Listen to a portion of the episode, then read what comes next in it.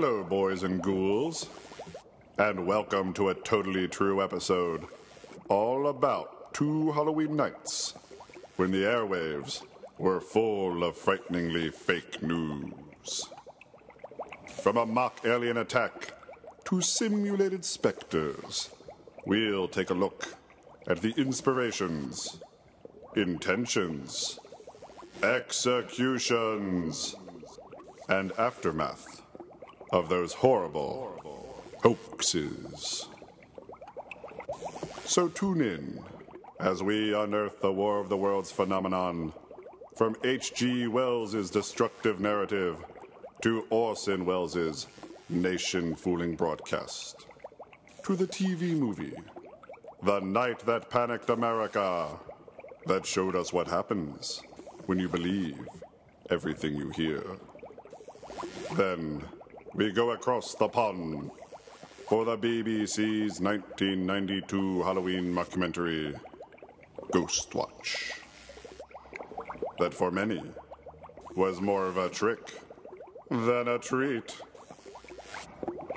Now, be on the lookout for invaders from Mars. Investigate if you hear a strange sound, and enjoy episode sixty-two of Boys and Ghouls. You want to see something really scary? They come from the bowels of hell, a transformed race of walking dead. Zombies, exploding heads. Psychos, fanatics, murderers, nutcases. Now, do we all agree that what we are dealing with is vampires? I know that one of you is a werewolf. Ain't nothing. Dead folk. I want to kill the undead. Surround me. You ever talk to a corpse? Satan is our pal. It's boring. Throw the third switch! Look! The third switch! Give my creation life!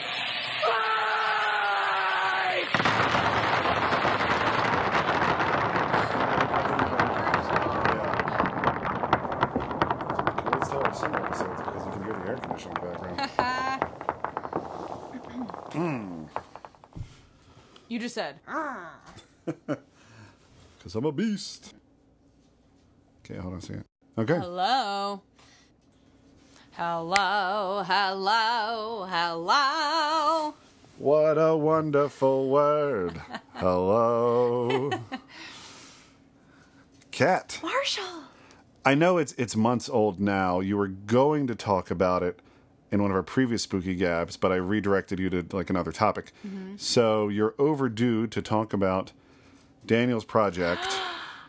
I get to talk about The Willows? The Willows. Yeah, well, so constant listeners of Boys and Ghouls will remember us talking about Creep Los Angeles, which is an immersive haunted house that emerged on the Los Angeles haunt scene two Halloweens ago, so not Correct. twenty sixteen, but twenty fifteen.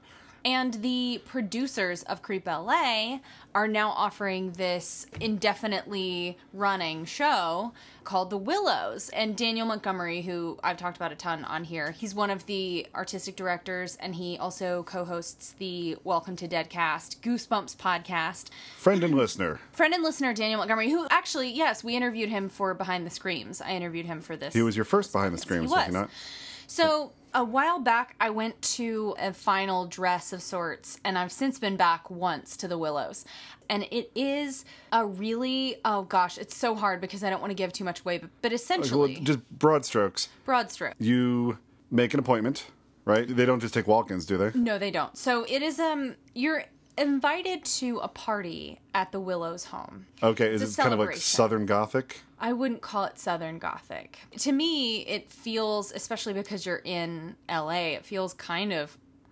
like a dinner party, yeah. And all the who's who's are here. It does feel like old Hollywood of sorts, except that no one's meant to be an actor or anything, and it's not meant to be, it's meant to be contemporary, I suppose, though, but the house that they uh, old are Old things doing, are creepier. Old things are creepier, and the house they're doing this the show in was built in nineteen eighteen, and it's full of all kinds of crazy knickknacks. It's lived in when they're not performing in it, so it feels lived in. There, are, the people who like, live there rent it out to them to do this show. Okay, is it uh, like once a month or no, two weekends a month? It, or? Yeah, I think about two weekends a month, as long as it works. So when you buy a ticket for The Willows, you're signing on to be a part of a celebration with The Willows family.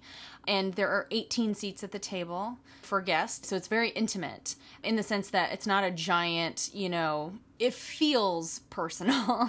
Okay. Uh, so you get to know the family. It's immersive in the sense that you are experiencing what's happening with the Willows family, so you're watching them interact with each other, they're interacting with you. You can ask them questions. I mean, there aren't really any rules other than go where you're led and don't go where people tell you not to walk. But other than that, you just kind of go on the journey of the evening, which involves mingling, maybe game playing, dinner. Uh, um, scary interactive theater in several rooms of a house. I would say creepy. Although there were some moments, there were there are some scary moments. I shouldn't say not scary. There definitely were some scary moments, but for okay. the most part, did, do you have to sign a waiver beforehand? Oh yes. So potentially you could get touched. Oh, a hundred percent. But it's not a spook house where you're walking through in the dark and things are jumping out at you. Not at all. Okay. It's, as I've said before about Creep L A, it's more. It's cinematic in the sense that you're in the, if you've ever you're wanted part of a to narrative. Be in the middle of a scene, yeah. So when you're with the Willows, there's a storyline, but there still are a lot of blanks that you have to either fill in in your own head, or the beautiful part about it is each person who goes to the experience kind of gets a different path, and so you end up debriefing with people, and you go like, well, this person told me this, oh, they told you that, well, that makes this thing that happened to me make more sense, and it makes you want to go back and do it again, and um, all I want to do is be there. It's okay. Really great. So if you're in, you got a you got a website for us? Yeah, well, I believe it's just creep L A dot com, through which you can find out all about The Willows. Yes, it is one of my favorite things, and unlike anything I've ever experienced before. So, okay. Speaking of going places, yes, you and I went a couple of places for my birthday. More than a couple of places. Yeah, but the ones that might be considered spooky. Is we went to the house from A Nightmare on Elm Street, which I'd never been to before. You had. Mm-hmm. There's hedges now. Mm-hmm. There wasn't hedges in the movie. But you know that the people who live there are okay with being associated with it because the door is still red. The door is red. They don't need to have a red door. They could have any color door, but they chose to keep the red door. So I appreciate them for that. They're cool. Yeah. Yeah. And I'm sure if you walked up onto their front porch with finger knives and a red and green sweater, then you'd have a problem. But I think they're probably fine with quick pictures. The quickest of pictures. Mm. We, like, got out of the car, and it was like, snap, back in the car. Also because there's parking restrictions. Mm-hmm. And then we visited a graveyard, which we had before, but this one was different from any I'd ever been to because it was an actual pet cemetery. And I couldn't stop crying. Cat couldn't stop crying. I cried the whole time. I'm so sorry. Actually, I was kind of glad in one way because I had to get us out of there because we had an appointment at a trampoline park. Yeah. And I was like, TikTok. And it was. You were, you were open to the suggestion of leaving. Yeah. Well, I was still, I was so happy to see it. I was so excited when you told me that's where we were going because I was like, there's a pet cemetery? Like, holy were, were cow. you picturing like a little backyard thing? Like, I in was a... picturing something small. I don't know why. It was because, because of the movie Pet Cemetery. Right, but this is L A, so I should have anticipated it would be big. And I think I articulated it to you later that the part of the reason that I got so upset was, of course, seeing all the wonderful tributes to people's animals. And not just, just dogs and heart. cats. There's like monkeys and horse, horses, and there's somewhere yeah. there's a lion. So the M G M lion. The M G M lion. But what really got me was how well kept the place was. The oh, yeah. fact that it was like a people cemetery in the sense that it was really well tended, curbs on the roads, like a guy in a golf cart driving around cleaning up old flowers, yeah. and all the care that was taken, and that little like office where you can discuss cremation and all of the things. I think that the honor that was the the gravity uh, and the seriousness with which this place has been maintained. Whoa, man, that just got me. Yeah, and this place has been so open since like the thirties. Yeah, they've been running for like a while. That. Yeah. And if you're uh, traipsing around the L A area, take a trip over to Calabasas. And you can see, Marshall taught me about, so yes, the M G M lion, but also Room nine, which is a cat I didn't, isn't that the name of the cat? Possibly eight. Roommate? It's Room eight. Yeah, Room eight. Room eight, the cat. The cat who would always show up at this school's Room eight every year until it became like a mascot and a beloved figure. And there were like segments on T V shows about it. And then it, it got like... That's another thing about the cemetery. A lot of the markers are sort of just that. They're kind of smallish markers. But some pets are given big people-sized headstones. With benches and, like, yeah. some of them statues. Statue of a dog. Yeah. It was um, really special. Yeah, so Room eight was one of those that got, like, an actual, like, headstone. And with a poem on it and... And you look around and it looks like a regular people graveyard. Mm-hmm. But then you look a little closer and you're like, this is for a bird. Yeah. Well, this spooky gab makes me marvel at the fact that there are months that come up where I'm like, well, I don't think I did anything spooky. And here you are. We're just overflowing with it this month. We are two spooky people. Well, I'm a man from Mars. I'm as cute as can be. I can kiss the girl so tenderly. Cause I'm a little bitty lover bug, a man from Mars. Well, I'm a little bitty lover bug, a man from Mars. Hey, I'm a little bitty lover bug, a man from Mars. And I'm a painting the tile tonight. Yeah. Cat. Marshall. This episode was your idea. It was? Yes. The episode is about hoaxes. Two in particular fall into the horror hoaxes kind of thing. One being the radio broadcast, the War of the Worlds broadcast. But what really got your, your motor going about this was Ghostwatch, which was the B B C show from nineteen ninety-two. Which I guess you saw like a few months ago. I had heard from one of the horror honeys, one of the girls who I write with, who's from the U K, who remembers Ghostwatch. Seeing it as, as, it as like a yeah. kid. And she had told us about this, and then, then it hit Shudder. And I was like, oh my God, I get to watch this. And I watched it, and I was like, Marshall, we have to do an episode about this. Okay, but you didn't want to do a whole episode on just that. So quick to your brain for what else is a hoax. Is War of the Worlds. Yeah. We're using that word, but I think producers of both programs have said we didn't mean for anyone to take this seriously. Now, whether that's true or not is... Is an issue of debate. Potentially debatable, sure. Yeah. So when we say hoax, it doesn't mean necessarily that they're like, we're going to fool everyone. Um, yeah. But, well, but it when I label the episode, I'm not going to be like, hoax? Right. Put right. a question mark on it? No. Okay. So just... hoax. Yeah, I think that's good. Okay. So, in chronological order, let's go back to the eighteen hundreds when the book War of the Worlds came out. Let's. So, eighteen ninety-eight. It was H G Wells, no relation to Orson Welles, who later did the broadcast and spells his name with an extra E. I heard a meeting of the minds of sort like the two Wells were in the same room together. Mm-hmm. They were doing some interview. I, I think it's very nice of Mister Wells to say that uh, not only I didn't mean it, but the American people didn't mean it. Aye, that was our impression in England. We had articles about it, and people said, have you never heard of Halloween in America when everybody pretends to see ghosts? Anyway, H G Wells made some joke, like, maybe at some point you'll drop the E. Yes. Which is funny. Yes, he did. Speaking of oh. the novel... By H G, because I think we should get on a first-name basis with both these guys, uh-huh. so we're not just throwing the word Wells around. Yeah. So, okay. H G had written The War of the Worlds, and it was serialized in eighteen ninety-seven, so the year before it ended up getting published in hardcover. Mm-hmm. So it was serialized in the U K by Pearson's Magazine. So we're starting this story on a cliffhanger in England. But also, this piece of trivia blew my mind, which is...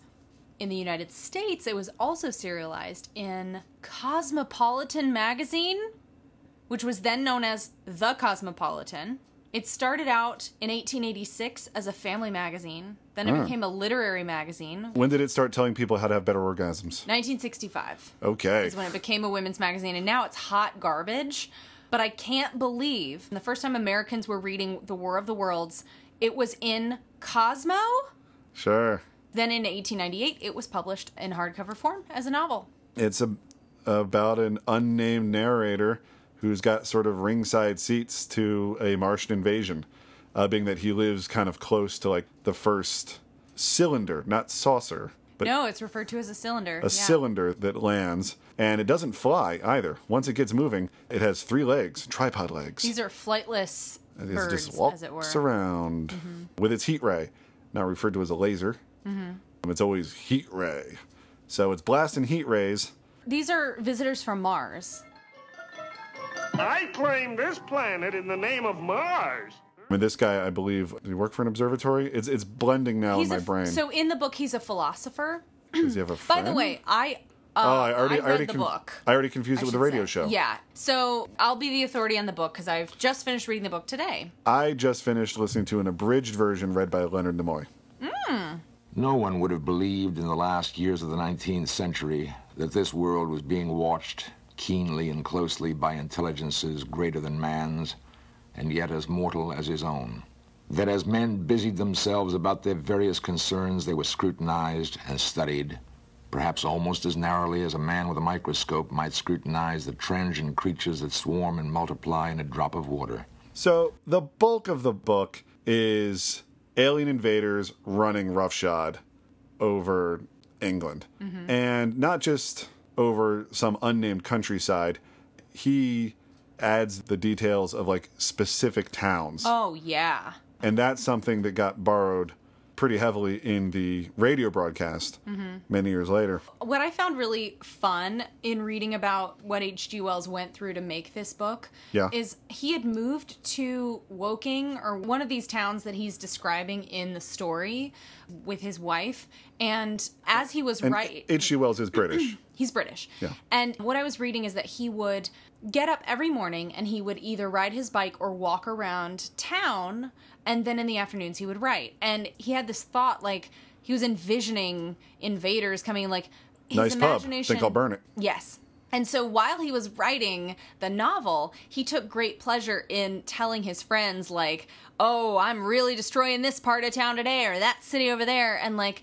It really was fun for him to get that specific about what he was destroying and really painting a picture. And it made me think of, like, the majesty and horror of watching, like, Independence Day for the first time when I was, like, ten years old and seeing no L A landmarks get destroyed. The White House. Yes.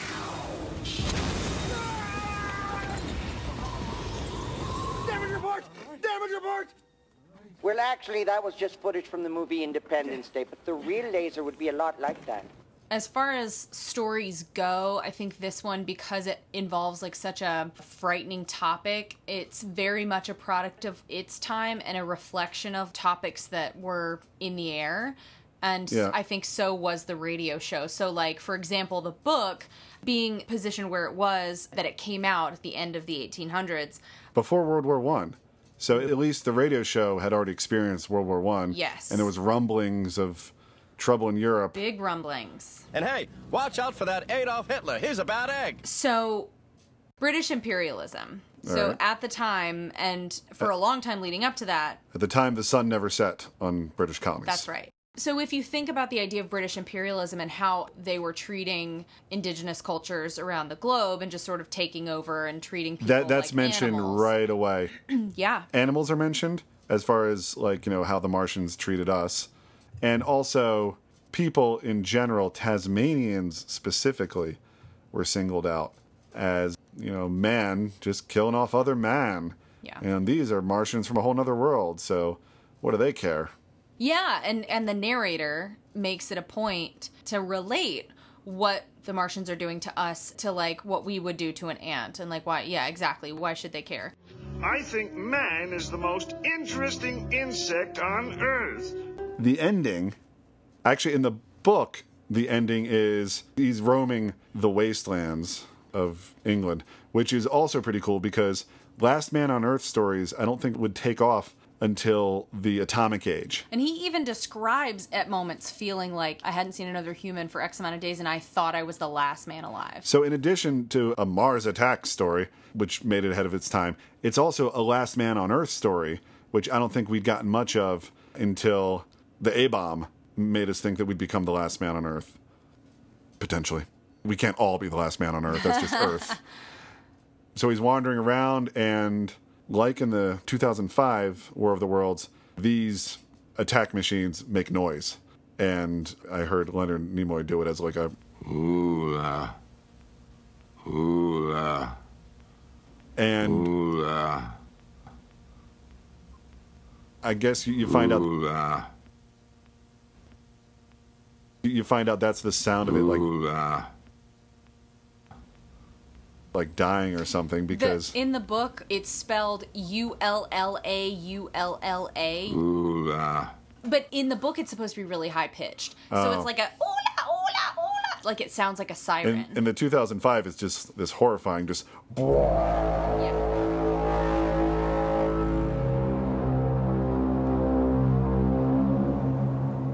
Reading it, I was like, well, this sounds silly. But that was coupled with them just standing, just not moving, which is also creepy. In the radio show... It's just, he just finds, like, dogs eating, like, a piece of brown flesh, and then, Ugh. like, all the birds are eating the aliens, and he's like, they're all dead! That happens in the book, too. Because what kills them is microbes. Little microbes. Bacteria. And you might say, like, oh, that's just a giant, like, deus machina. Like, no efforts of man. They didn't learn a lesson and be like, we've got to do this. Right. It's just, they just rampaged till they could rampage no more, and the thing that stopped them was here all along. It's a cool ending, mm-hmm. but if you're following the main character, it's really through no effort of his or anybody else's. It's yeah. just like, they stopped. Now, some films have this technique. They take the most unbelievable coincidence portion of the film, whatever part in describing the movie you'd have to go, and it just so happens. You take that part and put it as early in the story as you can. So people forget about it before the end? So it doesn't just come out of the middle of nowhere. Oh, sure. So it's not like a deus machina that just comes out of nowhere and just fixes Got everything. It. Mm-hmm. It was always there. Yeah. And it just so happens. It doesn't have to be what saves everything. It can just be the most unbelievable part. Sure. So, in the very beginning, it says, like, they had studied us as one would study the organisms that live in a drop of water. So organisms living in a drop of water was well established. Sure. Even before... the tripods came up. Yeah. I know it's quick, and I know it's just one line. I'm with you. When they did the two thousand five, it actually starts on those microorganisms. Like, the opening credits are sure. to a backdrop of microorganisms as it pulls out to reveal a drop of water on, like, a leaf. Yeah. And at the time, because I've read a whole book about, not diphtheria, what is it when you have diarrhea to death? Oh, um, dysentery. Dysentery. I've read a whole book. Uh, about about dysentery? dysentery in England, a thing called Ghost Map, where it sort of solved the debate. There was a huge debate in the eighteen hundreds, within like nine years before this got written, about is dysentery being caused by pollution in the air? And London's air was blech. Yeah. Or is it from invisible creatures in water that otherwise looks really clean? Mm-hmm. And it took some real convincing to... convince otherwise intelligent people that no, it's not it's this... It's not the thing you can see that looks dirty as hell. It's not this dreck air we're breathing. It's invisible It's this creatures. Beautiful sparkling water that yeah. looks fine. By the way, in the book, he does remark how beautiful and different London looks after two weeks of, like, no factories spewing oh, out nice. disgusting smoke. See, it's a s- tiny moment, but... So this thing that we're like, oh yeah, bacteria, was pretty new. It was kind of like a hot... item sure. at the time when this was originally written.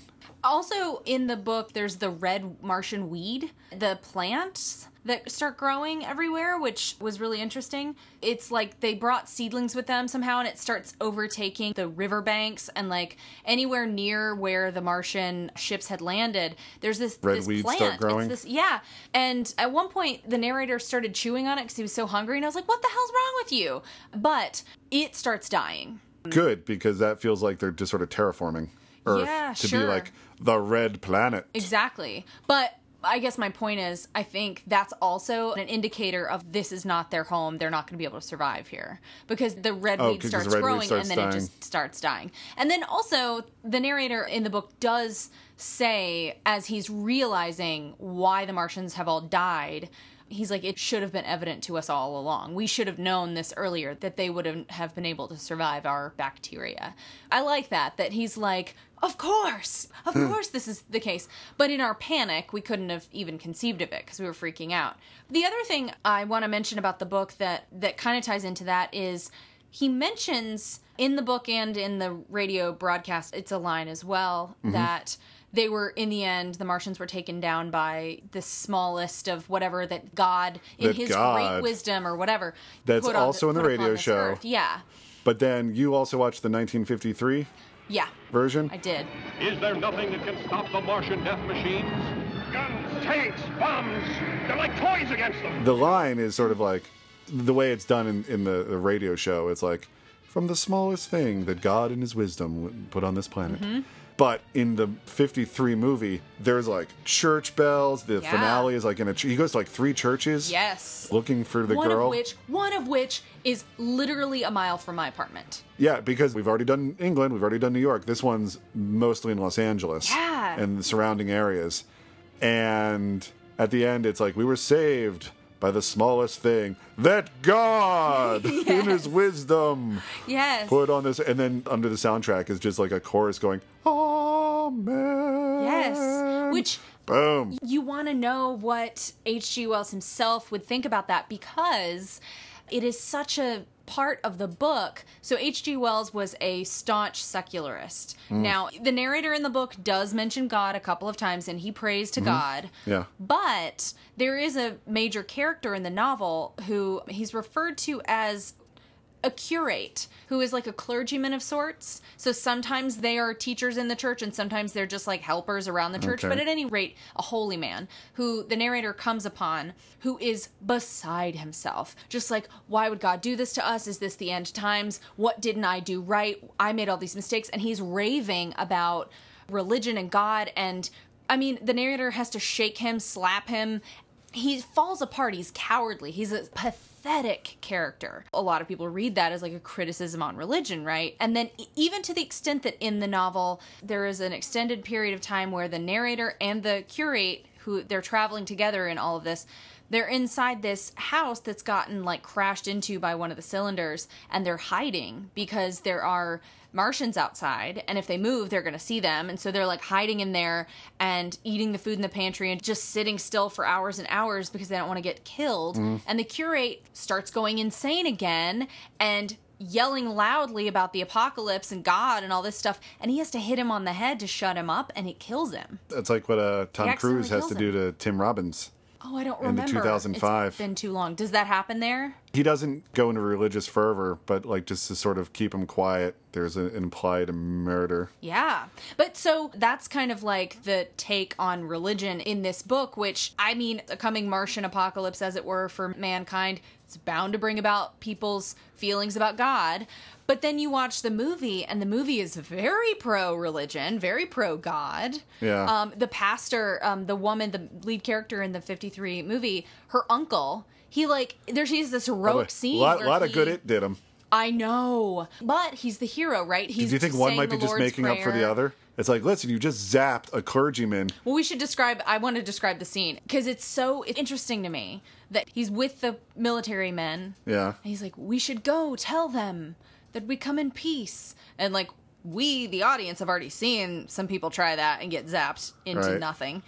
But he takes off by himself, takes his Bible, and he's walking towards the Martians. Saying the Lord's Prayer. Saying the Lord's Prayer, and then, pew! And I will dwell in the house of the Lord forever.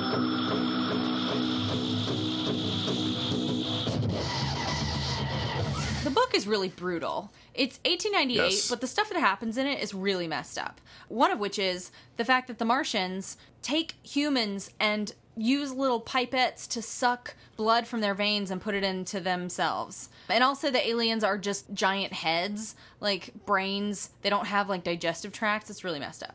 But there was one scene I wanted to mention that felt very modern to me because you see it in so many horror movies. Mm-hmm.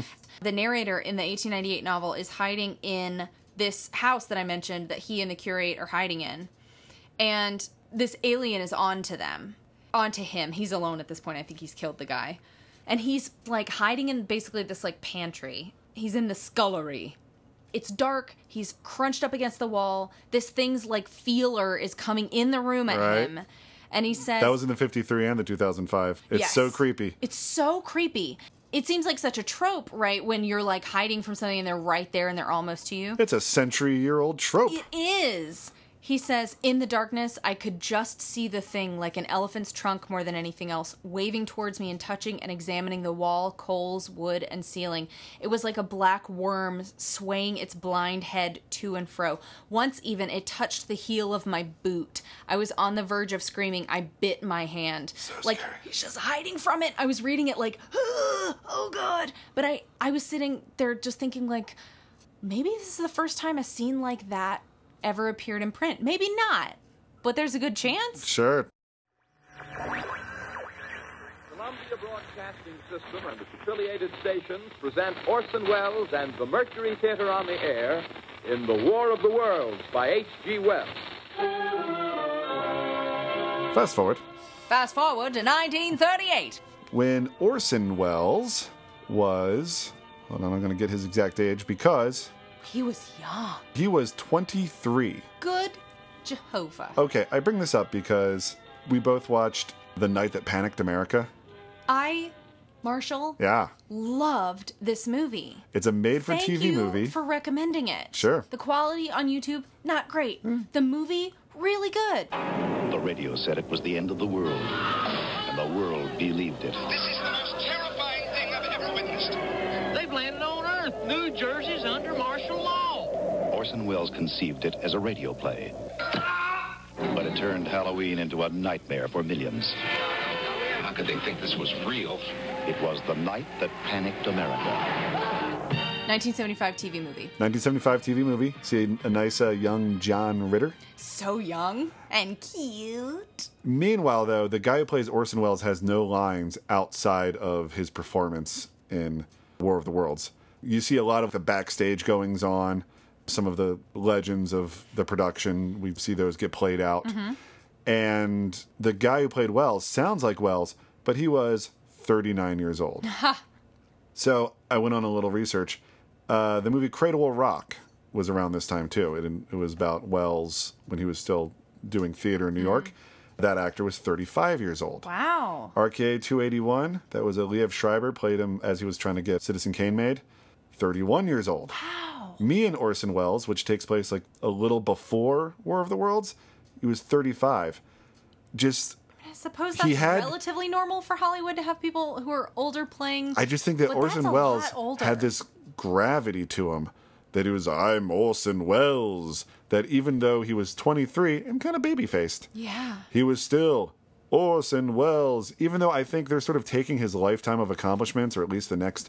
ten, fifteen years worth of his accomplishments and just sort of shoving them into this young man when he's being portrayed in the movies I just mentioned. Yeah. Like, I know he was like a young prodigy. It was no longer like prodigy age. Now he was a man. A man? Yeah. Of the theater, you know, making his marks with various interesting productions, including like, like all-black production of Macbeth, just for example, or everything that they yeah, get into in a right Cradle Will Rock. Didn't he do that right before War of the Worlds? I believe so. Yeah. So he already had a reputation for being kind of like a shaker-upper. Yeah. That's why his name was out there. So when they're like, Orson Welles fools America, it wasn't like, who? Yeah. Uh, he was also the voice of The Shadow. He was making money in the radio. I was so excited to read that because, as yeah. you know, I listen to a lot of old-time radio, and I've... The Shadow knows. Right. I didn't know that, and that's really fun. The program you're about to see is a recreation of the War of the Worlds panic broadcast of nineteen thirty-eight. It is based on fact. All interruptions for news bulletins are simulated, and certain names, characters, and incidents are changed in the interests of dramatization. I do want to say one thing before we move further, which is to explain what The Night That Panicked America, what that what movie is about. Yeah. Okay. So made for T V movie, but it's a really fun examination of the hubbub surrounding the broadcast, not only behind the scenes with the people producing it, performing in it, writing it, but also people who would, in a few short hours, be listening to it. So that yeah. they, they kind of take you on a journey. You see like a kind of slice of life Americana. There's a mother and a father, and the dad's about to leave, and there's the kids, and then they get caught up listening to the program. Okay. There's a father and a son. And, and right now we're talking about like fictionalized, fictionalized. based on real people who yeah. actually did panic because of the War of the Worlds yes. broadcast. But that's how this movie approaches telling this story, is behind the scenes of the broadcast and then also how it affected these characters. Yeah. Which is um, so fun. Some highlights are, like, there's a butler and a maid. Oh, so funny. For this, like, rich, richie party. In San Francisco. Yes, and the person they work for is, like, a Nazi sympathizer. You know, it's like, what are we going to do about this Hitler? Well, I say if he can make our trains run on time, maybe and it's not so bad. His daughter's like, say what you want about Hitler, but I mean, he's cracking the whip or whatever. And you're like, oh, these people. Yeah. So once they start believing that there's an actual Martian invasion, the maid's like, should we tell them? And the butler's like, not yet. And he just lets them panic around yes. him. The stupid old rich Nazi sympathizer dude is, like, pulling his paintings off the walls yeah. and, like, running around, scrambling like an animal. And he starts, like, sending his own words back to him, but, like, maybe the Martians will make the trains run on time. Ha ha. Yes. And that's funny, but what I like about, in particular, the storyline about the John Ritter storyline. The the Jewish farmer boy. Yeah, he's a farmer boy. He wants he's, to go and fight. He wants to go fight. His dad is not supportive of that. And through the course of the movie and listening to the show, and you know, John Ritter catches on before his dad does, but they're like on their way to go find, they live in outside in, you know, Grover's Mill, where the apparently the Martians have landed, and the dad's got his shotgun and he's like, we gotta go defend our country. And basically, they come to an understanding. The, the broadcast forces an like, understanding where John Ritter's like, if it wasn't Martians and it was Germans. Exactly. And you're reacting this way. This is how I feel. And he's like, don't you see why I have to go do this? And this is why I say this movie's great, because there's a lot of care taken to show the effect, you know, that this could have on people. They, sure. You know, and they're telling a story. Now, now for real life, the Germans were a big part of the fear, because people were kind of used to, and now breaking news, people coming in and being like, talks are falling apart in Munich. And they're annexing Poland. Ah! Yeah. So you're listening to uh, Amos and Andy, and it's like, and now breaking news. I feel like it's not unlike you know? today, in certain senses, that I feel like a lot of the news that flashes across our news feeds, we're all kind of on high alert kind of all the time. We're concerned something bad's going to happen. I, I know. I'm I'm going over my data, like, every month ever since the election. Yeah, absolutely. And I feel like a guy who's watching the wing of the plane, because if he doesn't, it's going to fall off. Yeah, exactly. So we'll lend a little understanding to those uh, people in nineteen thirty-eight. But the point is, they were primed to they were primed. believe something like this. Beyond maybe logically, they shouldn't have necessarily, but emotionally, yeah. it wasn't that far of a stretch. At this time, martial law prevails throughout New Jersey and... Hey, Orville, it is a radio program, ain't it? It ain't no radio show. Now shut up, will you? Now, there's a couple of things that would have made it a hoax that I was looking at. They started by saying, like, now a dramatization by H G Wells. Okay, and then there's narration, and then they get into, like, meanwhile, people were listening to the radio, and everything after that for the next half hour is all just like radio broadcasts. The narrative picks up after they do like another station identification, well after people have panicked. Mm-hmm. Their biggest competition was the... A ventriloquist? Oh, I, I see. What you're I for the first time hearing about uh, Charlie McCarthy. Well, yes. Edgar Bergen. So I was not familiar, but I just also think it's funny that it's radio. You can't see the person throwing their voice. But I'm just like, when I read that, I was like... I'm sorry, let me get this straight. They're listening to a ventriloquist on the radio. He's a ventriloquist on the radio. How do you know he's not moving his lips? Oh, kid, leave me alone. So McCarthy would come out and just kick ass for like the first twelve minutes, and then a musical guest would start. And if the musical guest wasn't that great, people had a tendency to flip around and tune into other stations. So that twelve-minute mark was sort of like, if we get listeners to stick with us, that's when they're going to come on board. If we mm-hmm. can pull some people over from Bergen, that's when we're going to do it. What I can see of the object itself doesn't look very much like a meteor. At least not the meteors I've seen. It looks more like a huge cylinder. The twelve-minute mark of the broadcast was when they were at the site in Grover Mills. So they were already like, tango music. This just in. Tango music. Now we're talking to this professor. Tango music. Here we are, Grover's Mill. Mm-hmm. And it looks like a cylinder. And the recent events that also sort of helped affect this is the Hindenburg crash. Ugh. And specifically, it's been noted and dramatized in The Night That Panicked America uh, the guy who was doing that announcing, in air quotes, on-site reporting. The on-site reporting would listen to the Hindenburg uh, broadcast over and over. Which is disturbing as hell. Yes. The audio of that is so disturbing. Just hearing people screaming. Yeah, and that wasn't Oof. that long ago. Right. So they were sort of like replicating that. And then something that did not happen in the Hindenburg broadcast, which is a device. I'd like to give this credit for it, and I don't know of anything earlier that did it, but this great device that's still used to great effect, which is he gets cut off. Yeah. His transmitter just dies. It ends mid-word. And then it's like, oh, folks, we're experiencing some technical difficulty. Here's a little music. I mean, it's incredible. I um, think that was what was so fun about watching this T V movie is seeing, like, the actors sort of, like, you know, there's one where the two are having a conversation, they back away from the mic, and they're like, yes. Whoa. Backing away from, from the sound, microphone. You know, to make it sound like they're there. A little bit of overlapping dialogue and repeating yourself. Because, like, in a polished script, you won't repeat yourself. You'll right. get it right the first time. Yeah. But there's people sort of saying things twice, and that, that just makes it feel like really real. There's the sheriff real. or somebody, some person who who's like, I think he was an authority figure, but you watch him go, they're like, we're going to have the sheriff come in and tell you, or one of maybe leader of the state militia yeah. or whatever. And he's like, well, I'm I'm doing this for audio effect. He's like, oh, over here? Right here? Okay. You hear I mean, him find the microphone. This, exactly. And it's this is acting. Radio's version you know, but, of like a shaky camera. Yes. Right? Yes, which when you think about it being nineteen thirty-eight, it's mind-blowing. If you're really thinking about that, you know? I yeah. mean... No, and, and if, if you were to be watching the news and all of a sudden just cuts off, if it's like something dramatic... And you've never seen anything like that happen before? Yeah, just for as a device to be used. In Aliens... when they've all got those side-mounted cameras, mm-hmm. but then one at a time they start like, pff, oh. pff, like, like going off the air. And any time that's used where like someone's like on the radio and they're like, oh, I'm not sure, I think it's like, and you're just like, oh no.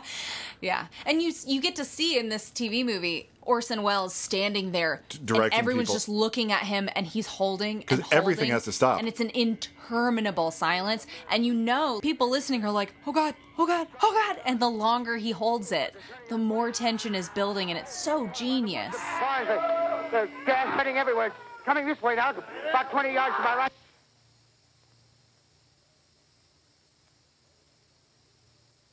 Ladies and gentlemen, due to circumstances beyond our control, we are unable to continue the broadcast from Grover's Mill. We haven't said that the War of the Worlds broadcast aired October thirtieth, nineteen thirty-eight. I don't think we've said that. Yes, Halloween it is Eve. Often called a Halloween broadcast. It was, in fact, what's often called Mischief Night.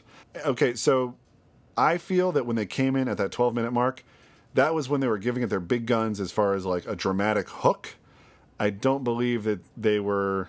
saying, like, people are going to think this is a real broadcast, and then right. we're going to have them for, like, an hour. I think it was more just, like, this is more just about ratings. It's not sure. about, like, tricking people sure. and getting headlines. The second part where I thought, well, it could have been a hoax because he comes on at the end and apologizes. This is Orson Welles, ladies and gentlemen. Out of character, to assure you that the War of the Worlds has no further significance than as the holiday offering it was intended to be. The Mercury Theater's own radio version of dressing up in a sheet and jumping out of a bush and saying boo. Okay, so I thought it was like, well, if he's coming in saying, like, sorry for the hoax, I guess maybe it was a hoax.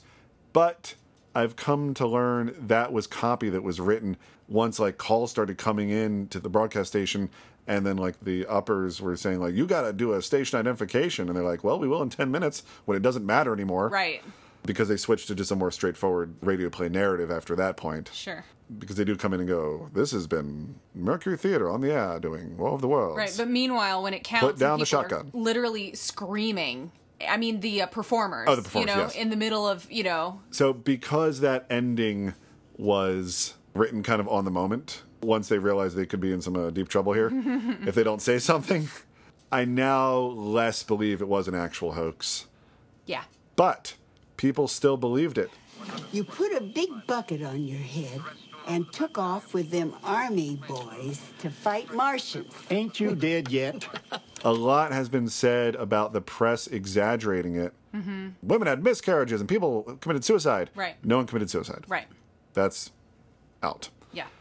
Newspapers were in competition with the radio. I was reading that today. It, it could come out faster You know, you, you got like extra, extra. That an extra is just that. Yep. It's an extra bit of news that had to be printed separately, and that's not a fast process. But you can just run on the air and be like, "This just in, Pearl Harbor." So they're trying to discredit the radio as a reputable news source because it's killing their business. I'm trying to put them in check. Yeah. Yeah. So the big stories about the effects of War of the Worlds on the public got really amped up by a competing medium. And they ran stories for a week or two, didn't they? I mean, they went for a while. They went on for a while.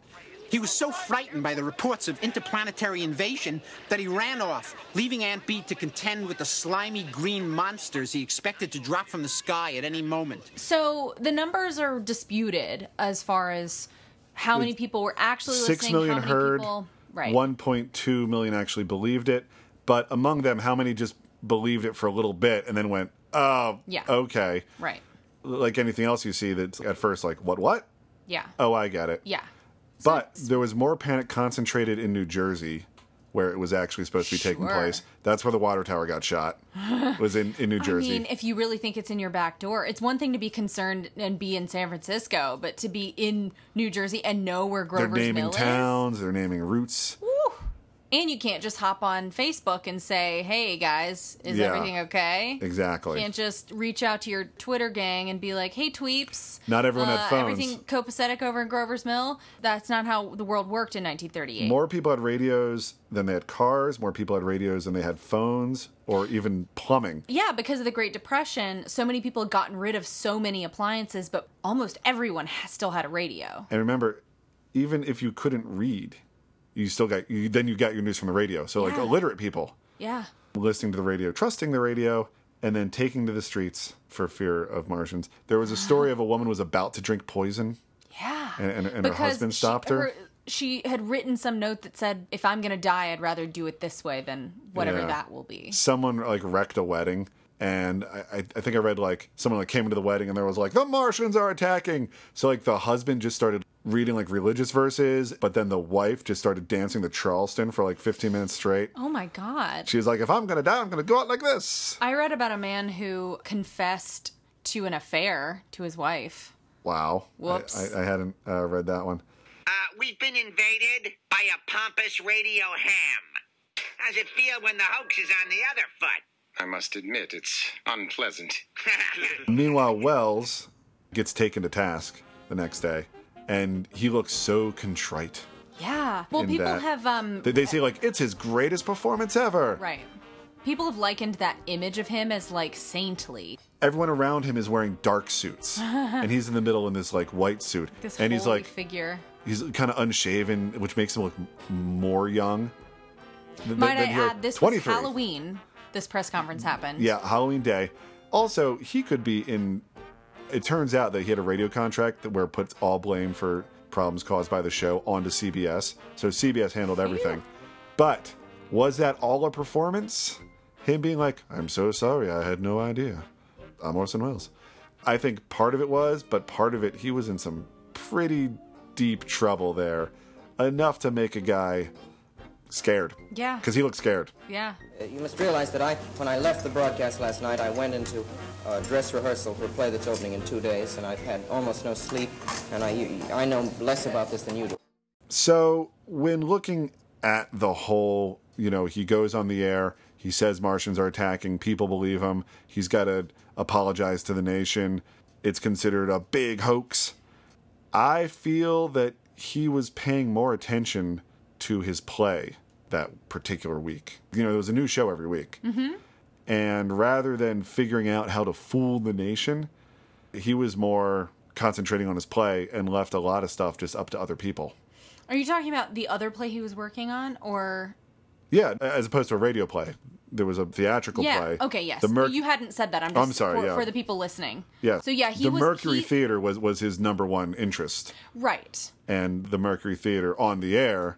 was like a side thing that yes, he did. Yes, so he was directing a play at the time. Yes. That was in rehearsals. And so he... And yeah. in a bit of trouble.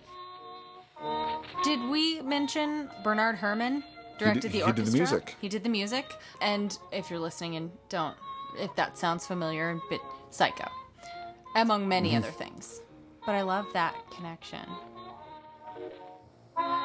That night, C B S had to put out hourly disclaimers that the War of the Worlds that they had played earlier was fictional. And they had planned a broadcast at midnight on Halloween, which would feature ghosts. It was promptly canceled. Wow.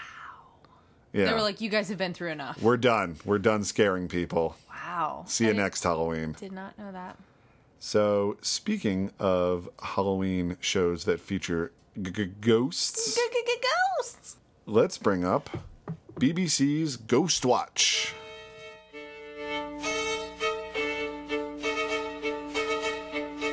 Now on B B C One, Screen One presents an unusual and sometimes disturbing film marking Halloween. Over the centuries, there have been countless reports of ghosts and ghouls, but the line between fact and fiction has always been unclear. Using the modern idiom of the outside broadcast, Michael Parkinson, Sarah Green, Mike Smith and Craig Charles star in Ghostwatch. Ghostwatch aired October thirty-first, nineteen ninety-two at actual Halloween. eight p.m., nine p.m. It was a weird time. It was like nine twenty-five or something. Right. Well, which I did learn was after the watershed, which, which was nine p.m., which means essentially just a point beyond which they were allowed to show more mature content. Sure. So that became important when a lot of people got very outraged at this program. Because a lot of people were like, my child was traumatized. And they were like, why was your child watching television after the watershed? Right. Right. Okay. Uh, just real quick. So this was a show that, much like War of the Worlds, people actually panicked over. It was presented as a news program, but not like the nightly news. It wasn't like, but now the eleven o'clock news, ghosts. It was considered a special mm-hmm. in line with other specials that they had already done. One was called Crime Watch. I know that. And then some other watch. And now there was Ghostwatch. Yes. And I think it was considered a bit of fluff. I don't think we have an exact correlation for it in America. The special when Geraldo opened Al Capone's vault, sure, I think feels kind of similar because it was like a and special this, event. Yeah, it's a special event. You got like an expert, but then you've also got like on the scene. We're here, sure. you know, live. And, and you're, you're going to watch it live. Importantly, Geraldo, who you know who he is, right? And Ghostwatch featured okay, that's multiple thing. faces that people watching felt like they knew very well, people who they'd seen on the news every day. As much as War of the Worlds had broadcasters sounding like real broadcasters, no one stopped to say, like, I've never actually heard of this guy, mm-hmm. and I listen to the radio all the time.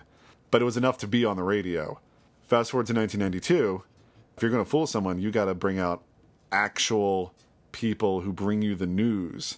And so I don't suppose you've got any of their names. Uh, Michael Parkinson, Sarah Green, those are the ones I can think of off the top okay, of my head. Okay, so Michael Parkinson was the older. Mm-hmm. He brought the gravity.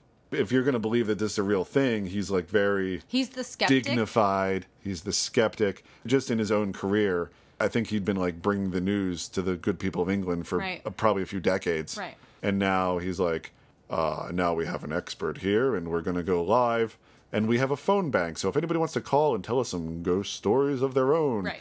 So it was even that, like, sort of, like, buttoned-up guy having a little fun, because it's ghosts and it's uh-huh. Halloween. Uh, we've got, what was the name of the woman? Sarah. We got Sarah at the haunted house right now. Sure. So the basic setup of this, which was filmed weeks prior to them mm-hmm. airing it, but it was seen it was presented as, it was as live. being live. Yeah. The basic premise is that there is this house with this woman and her two daughters, and the house is haunted, presumably. And they go back and forth between the studio, where Michael Parkinson is. He's got a ghost expert with him.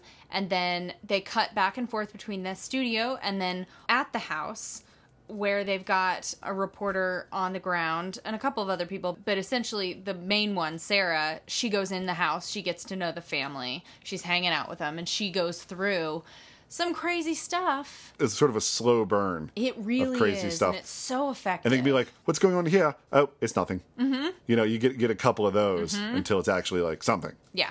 You relax into it. You're like, and everyone's having a bit of fun, and Michael Parkinson is like, nothing happening yet. You know, he he's doing a very good job of playing the, the skeptic. Yeah. He doesn't really buy into all this hooey.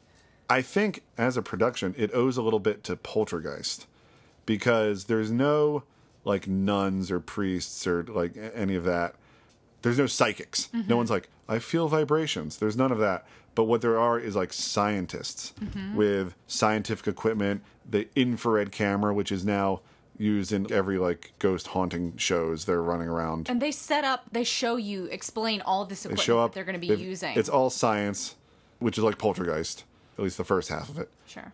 And in a country that has no shortage of, like, two hundred-year-old, three hundred-year-old dwellings, this looked like a relatively new, it was considered a, a council housing, which I believe was, like, a post-war thing where, like, the housing council will assign you to a house, which, unlike America, can help you say, like, why don't you just move? That's always the first thing you say. Like, you got a haunted house, you move. Get out of the house. Right. I mean, she's like, I've written to the council. They think that we're just faking it. So there's, like, an actual cultural government reason for them right. to remain right. where they're remaining. Yes. Which makes it all the more real. Mm-hmm. It's also loosely based on the Enfield haunting. Oh, okay. By the way, just as an aside, which is a famous case. The Conjuring two is kind of loosely based on as well, just by the way. Tonight, television is going ghost hunting in an unprecedented scientific experiment where I hope to show you, for the first time, irrefutable proof that ghosts really do exist. Paranormal Activity takes a lot from Ghostwatch. And uh, did you watch the TED Talk? Mm-hmm. From the guy? I did. He says that the Paranormal Activity creators uh, credit Ghostwatch. Yeah. yeah. And no kidding. Yeah. Because there's a lot of influence there on the totally. Screen. Including, remember, uh, Paranormal Activity Part three. Mm-hmm. It's the two little girls. Yes. And if remember, the, like, the little hidey hole that was in the uh, in oh, the bedroom? The, the glory the well, glory hole? In England, it's the glory hole. But, like, in the children's bedroom, there was, like, this yes. little closet. Yeah. Which... over and over in Ghostwatch, they're like, oh, it used to be a dark room for photos. Uh, I call it the glory hole. Oh, the glory hole. And, and the only no thing one... about it that is so distracting the oh. whole time. They're like, we'll, we'll, we'll go back to the glory hole. And you're just watching it like, oh, Jesus. It's like... they're not going to stop saying it. There's certain words between American and British colloquialisms that don't really translate. Like, and don't that's, go over that's there one talking of them. About your fanny. Right? That's not... doesn't mean what you think it don't means. Don't come over here, point out glory holes. So, yeah, that's a little unexpected yeah. comedy. Children, come on. No, Sarah, Sarah, stay where you are, please. Sarah, stay there, please. Don't go upstairs. Why? Because we hear that Suzanne's got out of bed, but she's not yet stay appeared. There, I don't know she's, why. Not, she's not appeared on the landing.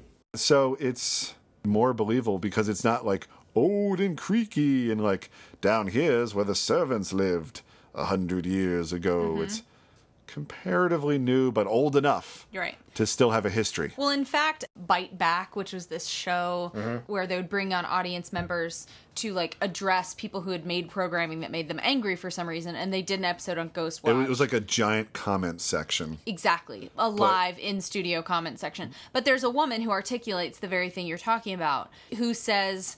that while she's watching it, she knew it was fake, and she watched it with her kid, but she was still being critical of them and saying that setting it against the background of the suburbs made it extremely sinister. She was saying okay. that their choice to set it in such a an idyllic kind of commonplace, like uh, we all know, a, this a place, place more like where most of your viewers are probably in at the time. Yeah. And, okay, one of the concepts of this is that they have, like, that phone bank where at first they're like, call in if you've got a ghost story. So, you know, please liven us up when nothing happens. Mm-hmm. You know, at least we'll get some ghost stories. Sure. But what it turns into is people calling in, first reporting things they're seeing.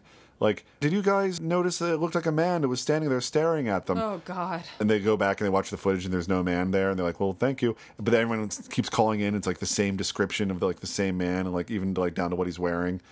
That's creepy. But then the calls start coming in that strange things are happening at their homes. They're like... my coffee table just burst into a million pieces. Yeah, and at first sounds like a joke. And he's like, yeah, well, you know, this plate was sitting on the side of a sofa and it just flew into the air. And they're like, thanks a lot, buddy, click. Yeah. But then it, like, keeps happening. So if you're at home watching this and you think it's real or might be real... oh, God. Right? You're looking around you, like, God forbid, like, a picture I, I'm falls no longer off the wall scared at the wrong for moment. Them. I'm yeah. scared for me. Yes. It feels personal. So that doesn't really translate when you're just watching it twenty years later, yeah. you know, on a D V D or what have you. But, man, to put yourself in the mindset of the people at that time. Now, to watch it just as a piece of horror, separating yourself from the idea that it would ever be live or real or anything, it is still...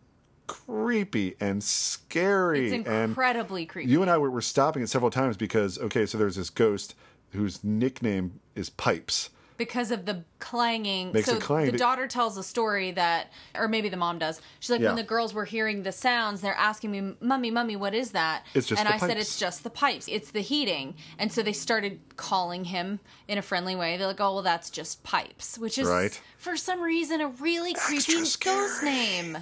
Pipes, Pipes, Pipes the ghost. My gosh. Ooh. So... you had to show me one shot like three times, and you're like, look, it's Pipes. I'm like, I don't see it. Look, it's Pipes. I'm like, nope. You re- rewound it a third time, and you're like, look, it's Pipes. I was like, oh my gosh, I can see it now. It is Pipes, yeah. Other times they'd just sort of be like panning through a room, and he'd be there in a reflection. Or, yeah. And his...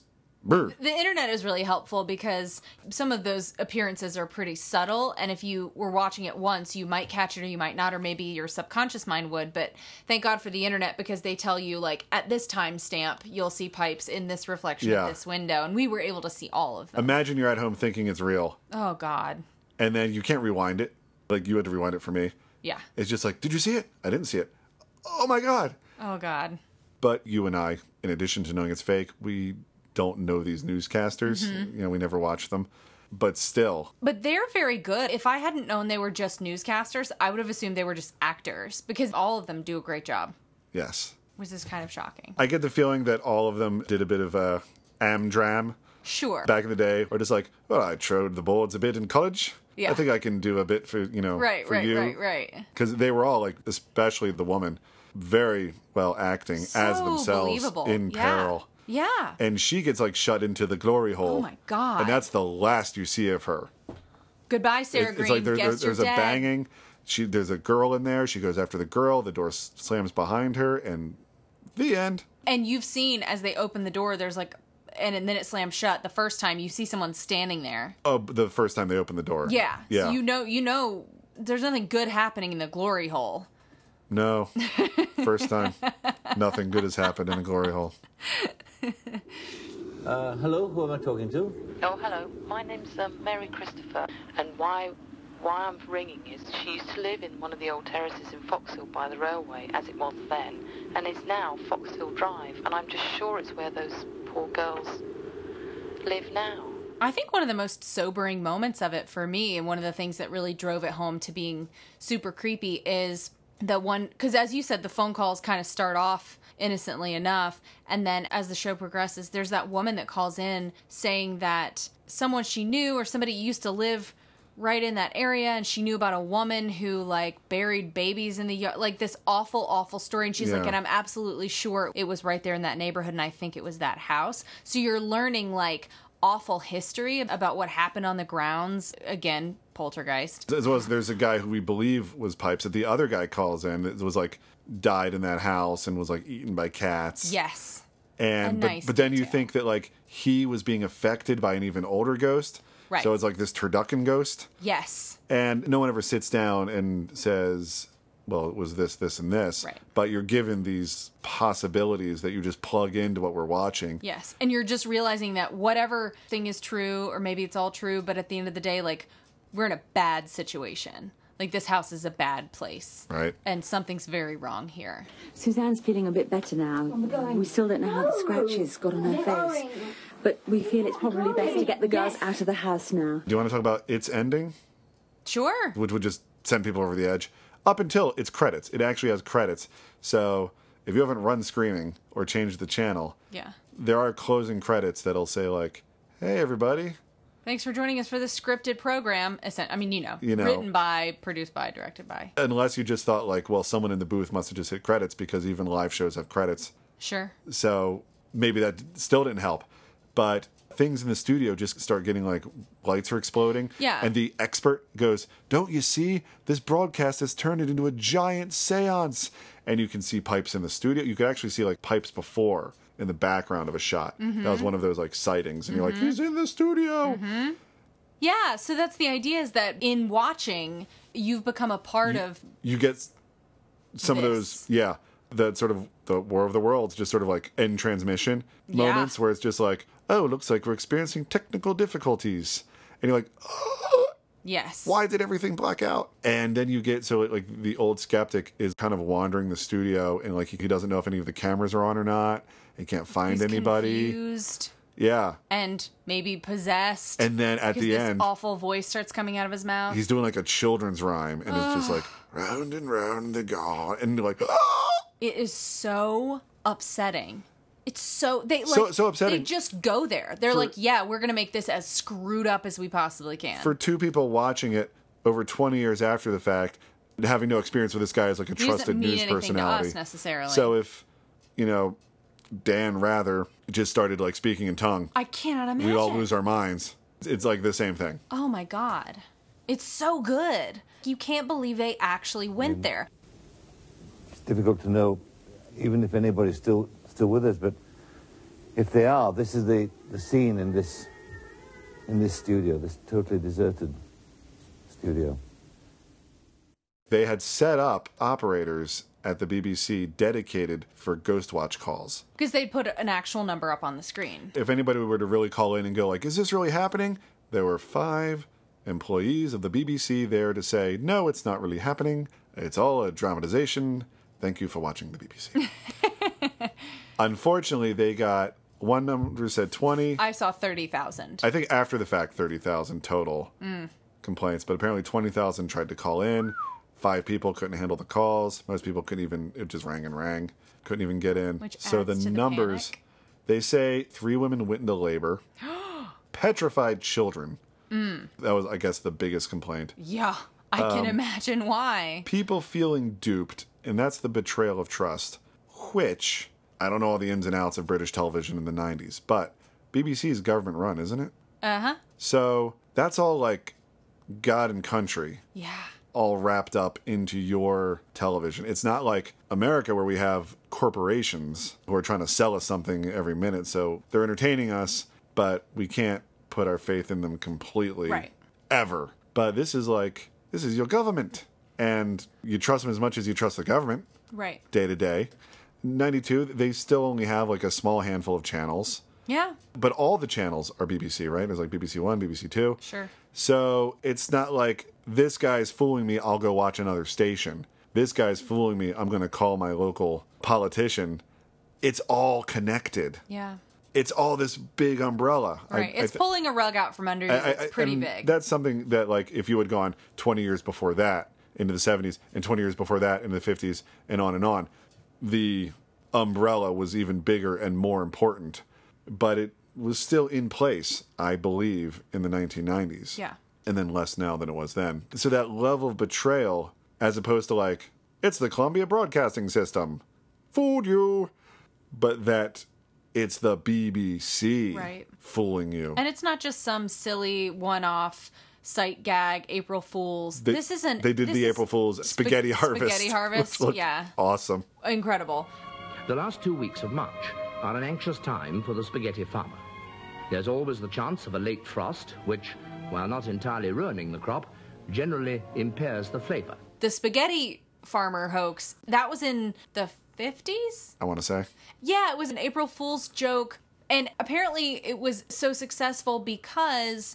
many people living in England, they just weren't that familiar with how pasta was made yet. It was such kind of a new thing, okay. apparently. So the program, I guess, showed people picking spaghetti out of trees. Out of trees, like, here's where pasta comes right. from. Right, and then people were calling into the station asking for recipes, like, how do you grow spaghetti? Which I, is really cute and funny. I guess that just goes in line with that level of trust. Totally. That they had in their uh, intertwined systems. Yeah. But, like, terrifying E V P recordings, we didn't even talk about that. Like, the darkness, the level of darkness of Ghostwatch and, like, how creepy yeah. it gets is so different from some dumb April Fool's thing. Hello and welcome to Bite Back, the program in which you, the viewer, take the program makers to task. And there are hundreds of you who want to do exactly that following Halloween night when the B B C pretended to investigate the supernatural in Ghostwatch. The switchboard was jammed with complaints, reports that children were terrified, pregnant women had gone into labour, and intelligent people felt duped. I do want to talk about the Bite Back program that I sent to you. Yeah, now compare those two people, like two producers, mm-hmm. to like Orson Welles with his being like so contrite and surrounded by reporters. At least they were reporters. These are the like the actual people who felt slighted and abused just like facing two producers of Ghostwatch in the studio for this television program, just hurling their displeasure at them. Yeah, I think that that female producer got pretty defensive, and I was like, "Yeah, you yeah. go, girl." How, how like, many times can you say the same thing? Like, well, we said many times it's not meant for children, and we actually said if this is bothering you to turn it off, and they're like, well, yeah, but you were using that as a way to make us more interested. And, right. And she's like, well, it's lose-lose. One of the things that viewers in the studio confronted them with, there was a guy who told a story about, he came into the room and his ten-year-old daughter, she had been watching the program and she ran out of the room and, and, and threw up. Threw up, like just vomited in terror. I'm like, that's pretty effective. That's yeah. a pretty effective story. You saw it. You were taken in. What's your reaction?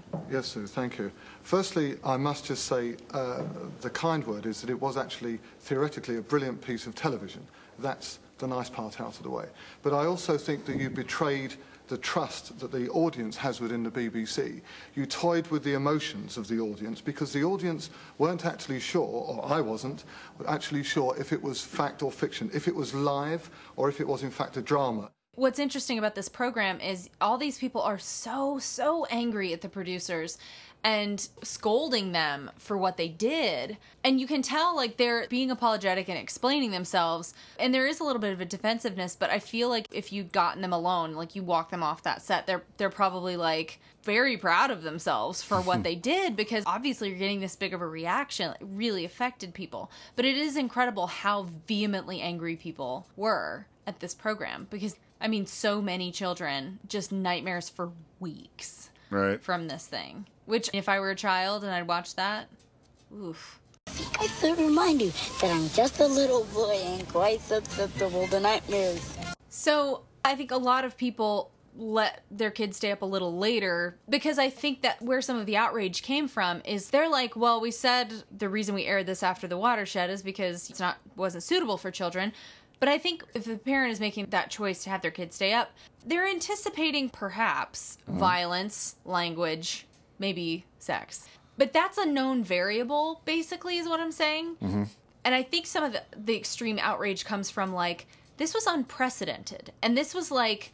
It was untested horror. Totally. And really just nerve-jangling and playing with the idea of reality and the idea of, of, like, a nationwide seance bringing a ghost into your home, sitting right next to you on the couch, breaking shit in your... I mean, it's, I think, beyond the pale in their mind. But I think it brings up the interesting question of, you know, where is the line? Who determines that? I mean, that, I guess, you know, the F C C in, in the, America. The B B C. The B B C. Yeah, right, exactly. They determine it. And they've said, it's okay. Your daughter vomits in fear? That's fine. For Queen and Country. Yeah. Missus Will ya make me tea? Make love to me. Put on the telly. To the B B C. To the B B C. Yeah, yeah, yeah. B B C one, B B C two, B B C three, B B C four.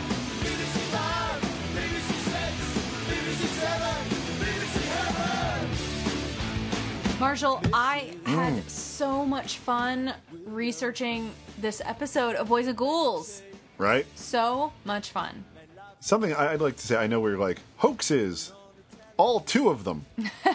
If there are other hoaxes out there that you'd like to uh, get out to us and oh my God, let us know send about, them our way. I mean, the world's full of hoaxes. Mm-hmm. But I was specifically thinking of like T V, radio, movies, a communication-based hoax, photographs even. I guess there's the old uh, the fairies, uh, mm-hmm. also, also in England, mm-hmm. Loch Ness. Yep. But please let me know if, or if there's just something that you yourself like it wasn't supposed to be. Oh God! It's an Amber Alert. Jeez. Your phone too? Nope. Oh. It says here there's a uh, a man who's been prowling Burbank. All right, stop that. And uh, Marshall says he might be in this area, and he's got a. He's got a gun. No. And a and, and, and a bomb. And a spring. Oh God. And you you know him by his flatulence. as he gets closer. I should never have gotten you that noise machine. You genuinely scared me. You really scared me with that. Man, with, probably when? Burbank nonsense. Oh. Not with the fart noise. That's fine. Okay. Uh, so you say a job well done? Yeah. Sorry, folks. It was just a hoax. Oh, boy. All right. Sorry. Oh, boy. Uh, got you there, Kat. Uh, it was a real Amber Alert, though. Um, yeah. Can look out for a uh, black Toyota Camry. Okay. If you're on the road. Uh, that was fortuitous. Because I was thinking about doing that, and then I just kind of shelved it, and then this screeching Amber Alert. It's a really disturbing sound. Came out. It gets your attention. I don't By know why the way, I didn't get it. I was on an airplane once, and you know it, you were allowed to get on Wi-Fi, and oh. we were above Los Angeles on our approach, and then just from all around me was just like, oh, rrr, God. Rrr, like this noise I'd never heard on an airplane before. I was like, is that the wing fall off sound? Like, I've been looking at it. It hadn't fallen off yet. Oh, no. Uh, so that is the, uh, there's a man on the wing alert. There's something on the wing. Right. Oh, boy. That was a scary fifteen That sounds seconds. Like it would have been really disturbing. Plus, like, just having internet on a plane being allowed was a relatively new thing. Sure. Like, I didn't know Amber Alerts went so far up. Right. Like, who'da thunk? I Who'da guess thunk? They go to space and back and they just hit us on the way. Yeah.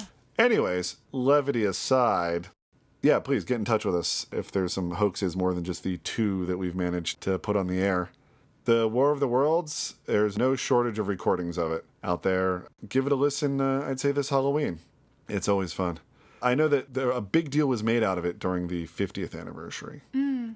They came out with the War of the Worlds T V show for a little while. Yeah, I read about that. Kind of dark, if I recall. Mm. And it was a big deal because there was going to be like a new War of the Worlds broadcast. And I listened to it. I was like excited to listen to it. So I was listening to it and it was like, welcome to this radio program. We're going to play you a piece of music recorded fifty years ago. Then they come in with something and they're like, and now another piece of music recorded fifty years ago. And I was like, I see what you're doing here. I'm done. You're being too big of a slave to the gimmick. I'm going to go watch Elf. Sure. But it, it kept creeping up in, in pop culture, in Spaced Invaders, or watching um, Buckaroo Banzai. It gets mentioned as like, it ties in with the plot. But it took me a long time to actually get to the source, to the actual War of the Worlds broadcast. And once I did, it blew my doors off. Yeah. And Ghostwatch was such an out-of-nowhere gift. Like, you just... all I had was the title, and I knew it was a hoax because that's what we're doing. Mm-hmm. And that I actually got to watch with Kat because yeah. normally we separate and then get back together and discuss what we found. But this time we actually like watched it together, and Kat, knowing the scary parts already, I'm guessing was watching me watching it. Yeah. To see Heck like yeah. what I was reacting to. Yeah. And what I was reacting to was quite a bit. Yeah. Because it's a scary little journey. Even if you're not its original target audience of people who can be tricked or people who trust these newscasters or even know who these newscasters are. Right. And you have the fact that everything's all eighties.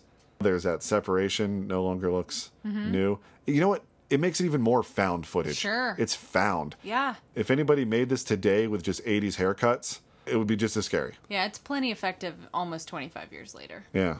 So either of these, check them out. Do yourself a favor. You made it to the end of this podcast. Why wouldn't you? Yep. Uh, if you have those hoaxes in your back pocket from your local news station or whatever you know that we don't know, send them our way. You can email us at boys and ghouls at gmail dot com. You can find us on Twitter, Instagram. Anywhere you Google Boys and Ghouls, you'll find us all over the internet. Give our Facebook page a like. Yeah, do that. And then send us messages.